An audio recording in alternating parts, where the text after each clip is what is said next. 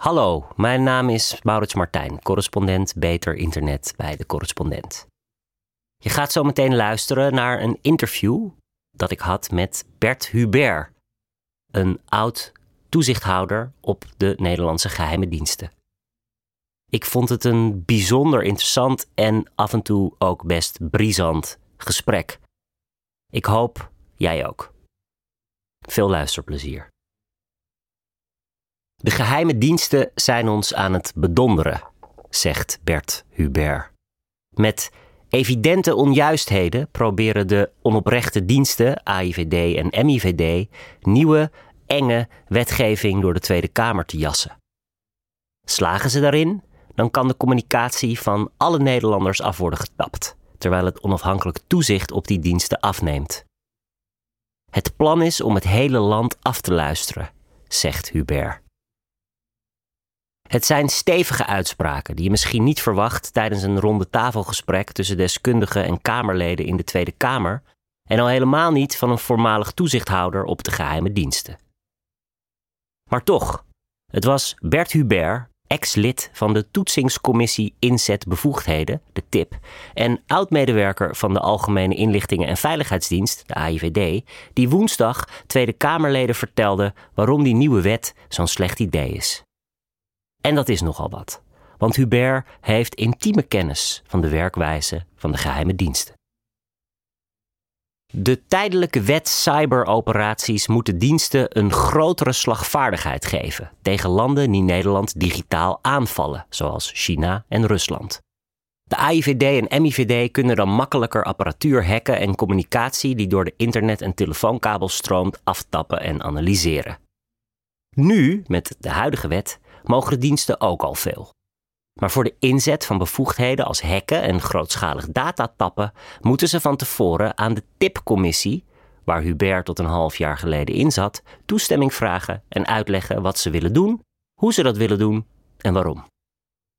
Als het aan de diensten en het kabinet ligt, verdwijnt met de nieuwe tijdelijke wet een deel van die bindende toets vooraf door de TIP en komt er in plaats daarvan gedeeltelijk bindend toezicht tijdens en na de operaties door een andere toezichthouder, de Commissie van Toezicht op de Inlichtingen en Veiligheidsdiensten, de CTIVD.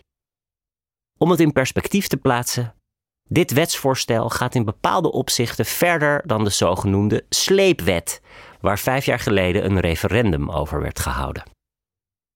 Om data te kunnen verkennen mag volgens het wetsvoorstel bijvoorbeeld alle inhoud van een internetkabel zes maanden worden opgeslagen en geanalyseerd. En dat niet alleen. Tegen het uitdrukkelijke advies van de Raad van State in kunnen die data ook met buitenlandse diensten worden gedeeld.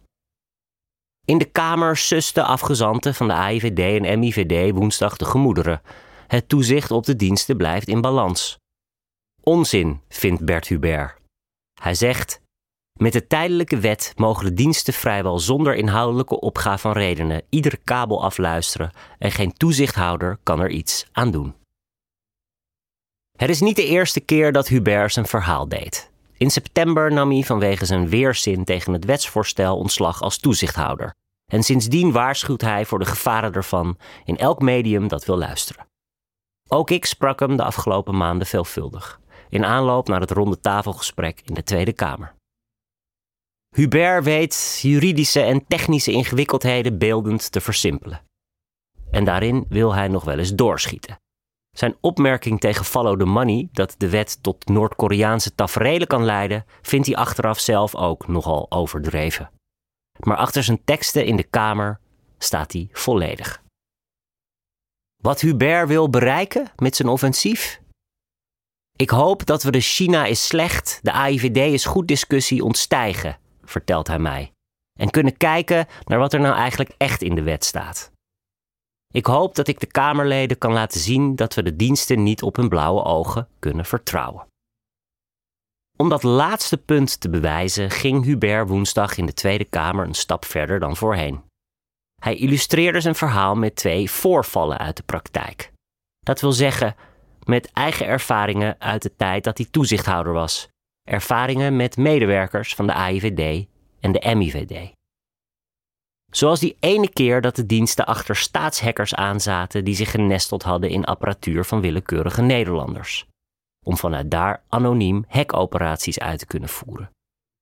De diensten wilden, om deze hackers te kunnen monitoren, digitaal inbreken bij al die Nederlanders.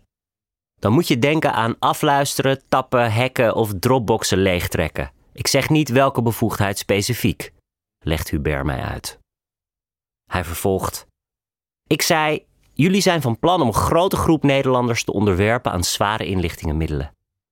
Kun je al die mensen niet gewoon vragen mee te werken? Dat wilden de diensten niet. Ik ben toen uit mijn slof geschoten. Hadden ze niet door dat je burgers niet kunt bespioneren omdat het de makkelijkste manier is om die informatie te krijgen? Iedereen keek me glazig aan, alsof ik een soort fossiel was met mijn burgerrechten. Het is niet erg als de AIVD of MIVD je privacy schenden, want wij zijn oké, was de houding. Ik was geschokt over deze minachting van gewone mensen thuis. Wat er uiteindelijk met dit plan van de diensten is gebeurd, wil Hubert niet zeggen. Maar de aanvraag kwam in ieder geval bij de tip terecht. In het nieuwe wetsvoorstel hoeft dat niet meer. En dus kunnen gehackte burgers en bedrijven automatisch gehackt of afgeluisterd worden. Hubert noemt de keer dat de diensten een zogenoemde strategische hack wilden zetten. Digitaal inbreken op een plek omdat daar potentieel waardevolle informatie te vinden is. Het gaat dan om een bedrijf als hardloop-app Strava, een hypothetisch voorbeeld, dat de locatiegegevens van miljoenen sporters heeft. Dat is waardevolle informatie voor een dienst. Maar als je iets hackt, dan zijn er altijd risico's. Je kunt een systeem beschadigen of kapot maken. En er is altijd een kans dat iemand anders via jouw hack ook toegang kan krijgen tot het apparaat of systeem. Zoals andere inbrekers ook binnen kunnen komen als jij een deur hebt geforceerd. We vroegen als tip daarom door, deelde Hubert met de Kamer. Hoe zou het aangebrachte gat in het strategische bedrijf beveiligd worden? Werd er gecontroleerd of er geen andere diensten of hackers binnen zouden komen? Als een individu waar de diensten zich op richten een computerprobleem krijgt door de AIVD, is dat begrijpelijk en proportioneel. Maar als je een infrastructuurbedrijf hackt, waar honderden miljoenen of zelfs miljarden mensen gebruik van maken, dan ligt dat anders. Wederom stuiten wij op een muur van onbegrip. Wij zijn zo goed bij de AIVD en MIVD dat onze hacks geen 24/7 monitoring behoeven. In het nieuwe wetsvoorstel hoeven de diensten voor een dergelijke hack van tevoren geen technische details meer te delen. Waardoor het volgens Hubert onmogelijk wordt de risico's ervan te beoordelen. Door zo uit de school te klappen neemt Bert Hubert een risico. Ik moet heel voorzichtig zijn en goed nadenken over wat ik zeg, legde hij mij voorafgaand aan de bijeenkomst uit. Mijn hoofd zit vol met geheimen. En als ik iets zeg wat ik niet mag vertellen, ga ik jaren de gevangenis in. En je kunt je wel voorstellen dat de geheime diensten nu erg zitten op te letten of Bert niet per ongeluk staatsgeheimen deelt. Dat maakt dit wel spannend. Hij ligt toe. Ik heb die verhalen eerder niet verteld omdat ik alleen het wetsvoorstel wilde bekritiseren. Maar ik vind het belangrijk dat mensen ook weten dat de wet in handen is van mensen die het niet zo op hebben met grondrechten als privacy van onschuldige burgers. Het is onmogelijk om Hubert's anekdotes compleet te verifiëren. Uit de weinige publieke informatie die er is over de wijze waarop de diensten met hun verregaande bevoegdheden omgaan, kan niet onomwonden worden geconcludeerd dat zij het niet zo op hebben met de grondrechten. Wel overtreden zij de wet met regelmaat, zoals blijkt uit de jaarverslagen van de TIP. Ook de andere toezichthouder, de CTIVD, beschrijft regelmatig hoe de diensten over de schreef gaan. Tijdens het ronde tafelgesprek bleek nog maar eens hoe verschillend deskundigen over eenzelfde wet kunnen denken. Hoogleraar Bart Jacobs ziet de noodzaak ervan en denkt dat het nieuwe toezicht beter aansluit op de operationele dynamiek van de geheime diensten. Bijzonder hoogleraar en CTIVD-medewerker Jan-Jaap Oerlemans vindt hetzelfde. Hubert's voorganger bij de tip, Ronald Prins, ziet het voorstel als een goede reparatie van de wet, die in zijn ogen te strikt is. De organisatie Bits of Freedom staat meer aan de kant van Hubert en wijst het wetsvoorstel af, omdat het onder andere het toezicht op de diensten te veel beknot. Hoogleraar staatsrecht Paul Bovendeert valt ook over de verandering in het toezicht en zei zelfs dat het een vereiste is van het Europees Hof voor de Rechten van de Mens om toezicht vooraf te hebben. Net zo zorgelijk als de inhoud van de wet, zegt Hubert, is de onoprechtheid van de geheime diensten over die inhoud. Ze nemen loopjes met de waarheid als zij het publiek over de wet vertellen, vertelde hij mij. Hubert zegt: Erik Akerboom, de baas van de AIVD, zei: Wij luisteren niet hele wijken af. Maar dat klopt niet. Want dat is specifiek wat ze wel doen. De diensten mogen namelijk, met zowel de huidige als de nieuwe wet, al die data wel tappen, opnemen en opslaan. In de wet staat nota bene afluisteren. Dit is een woordspelletje, al dus Hubert, waarbij de diensten een geheel eigen definitie van afluisteren hanteren. Zij menen, zegt Hubert, dat je pas afgeluisterd bent als iemand met een koptelefoon op naar jouw telefoongesprek heeft zitten luisteren. Wij bepalen wel wanneer je afgeluisterd bent en dat is niet al als we een hele wijk getapt hebben. En ook al kunnen AIVD-medewerkers en medewerkers van buitenlandse diensten uw verkeer onderzoeken en analyseren, u bent pas afgeluisterd als de dienst vindt dat u dat bent. Een ander voorbeeld van die onoprechtheid, zegt Hubert, is de argumentatie van de diensten voor de nieuwe wet. Zo lichtte AIVD-baas Erik Akerboom bij BNR het volgende toe. Als wij constateren dat een bedrijf, persoon of zelfs overheid wordt aangevallen, moeten we voor iedere stap die we zetten opnieuw toestemming vragen. Intern aan de minister en aan de toezichthouder. En zo zit de cyberwereld niet meer in elkaar. Het gaat tegenwoordig om minuten, uren of dagen en dan kun je niet wachten op goedkeuring. Het toestemmingsproces duurt kortom te lang, vindt Erik Akerboom. Hij vergeleek het met een atletiekwedstrijd. Wij doen op dit moment de steeplechase en onze tegenstander de 100 meter sprint. Maar dat de huidige wet niet snel genoeg is, is gewoon gelul, vindt Hubert. De diensten hebben ook nu al de wettelijke mogelijkheid om een spoedprocedure in te zetten en daar maken ze dan ook ongeveer twee keer per week gebruik van. Daarnaast komt het grootste oponthoud niet door de tip, maar door de diensten zelf, zegt hij. In diverse interviews staat dat de beoordeling van een verzoek twee tot drie weken duurt, legt Hubert mij uit. Maar de tip krijgt op vrijdag de verzoeken binnen en besluit daar op woensdag over. Hij bedoelt, als de diensten het sneller willen, dan kunnen ze het nu ook al sneller doen. De diensten hanteren dus oneigenlijke argumenten in Huberts lezing. En dat roept de vraag op: wat drijft de AIVD en MIVD dan wel? Waarom willen ze nieuwe bevoegdheden met ander toezicht? Hubert heeft daar wel een idee over. Een idee dat aansluit op zijn beeld van de onbetrouwbaarheid van de diensten. Ze willen geen pottenkijkers voordat ze gaan hacken of tappen. Hij legt uit: De TIP-commissie is in 2018 opgericht. Daarvoor keek er nooit iemand met de diensten mee. Ik denk dat ze ook graag willen dat niemand zich ermee bemoeit. Die technische risico's, dat bepalen wij wel. Of wij die kabel moeten hebben, dat bepalen wij zelf. En als we daar een half jaar naar willen kijken, dan gaan we daar een half jaar naar kijken. Bij de tip heeft hij die houding een paar keer in de praktijk ervaren, vertelt Hubert. Dan werd er na een nee op allerlei manieren druk op ons uitgeoefend. Maar de tip zegt echt niet makkelijk nee. Die beseft echt wel dat heel veel mensen bezig zijn met zo'n operatie en aan de slag willen.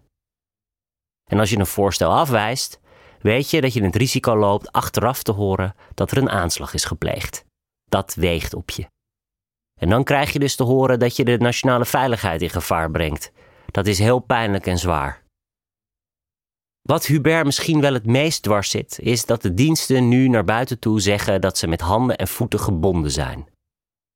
Maar met de huidige wet hebben ze al een breed arsenaal aan middelen tot hun beschikking, zegt Hubert. Hij legt uit. De diensten mogen nu al, na toestemming van de tip, een internetkabel in zijn geheel afluisteren om te kijken of er foute dingen op gebeuren. Ze mogen nu al een bedrijf hacken dat alleen maar diensten levert aan targets. Dus we komen niet van een naïef zielig wetje waarmee de diensten helemaal niks mogen. Nee, De diensten mogen al heel veel en willen nog veel meer. Te veel dus, naar Hubert's smaak. Hij zegt: Toen ik zelf bij de AIVD werkte, dacht ik ook: wij zijn oké. Jullie hoeven er niet wakker van te liggen dat wij zoveel communicatie afluisteren. We doen het namelijk voor de nationale veiligheid. Ik snap goed dat het zo voelt voor de medewerkers en ik snap ook dat het ondankbaar voelt als de buitenwereld eraan twijfelt. Maar we schrijven dit soort wetten niet voor mooi weer, we schrijven ze voor als het regent. Voor als er mensen zitten die niet zo oké zijn. Bedankt voor het luisteren. In een algemene reactie op mijn vragen zegt een woordvoerder van de AIVD de tijdelijke wet maakt het de diensten mogelijk om Nederland veiliger te houden tegen de acties van landen met offensieve cyberprogramma's, zoals China. Ook de evaluatiecommissie en de Algemene Rekenkamer hebben vastgesteld dat dat nodig is. De wet is gericht op het tegengaan van ongekende dreigingen van dergelijke landen. Het gaat daarbij niet om Nederlandse wijken.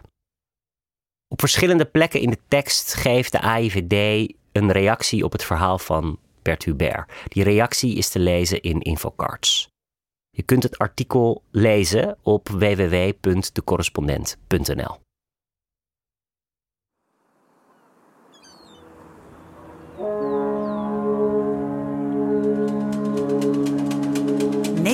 procent van onze spullen komt uit een container. 90% Zonder die stalen doos ligt de hele wereldeconomie op zijn gat. En zou jouw leven er totaal anders uitzien. Hier komen dus nieuwe kaders om straks 20 miljoen containers te kunnen laden elders. En toch komt de container in bijna geen enkel geschiedenisboek voor.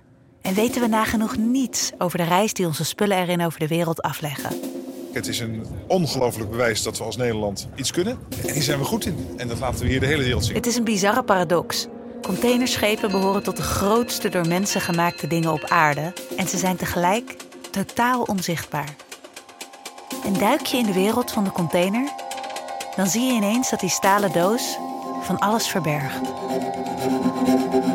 Ja, totaal is er 3,2 miljoen kilo rotzooi in zee beland. Er is een criminalisering opgetreden van zeevarenden. Het wordt echt een gevangenis. Some of the worst cases are over four years that seafarers have been left on board. They haven't gone home.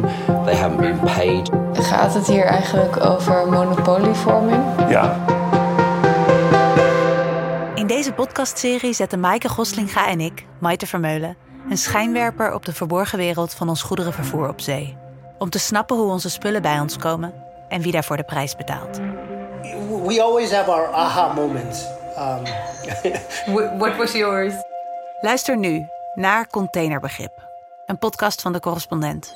Het gaat af en aan, het gaat dag en nacht door. Jaar in jaar uit. Ik vraag me wel eens af wie maakt dat allemaal op.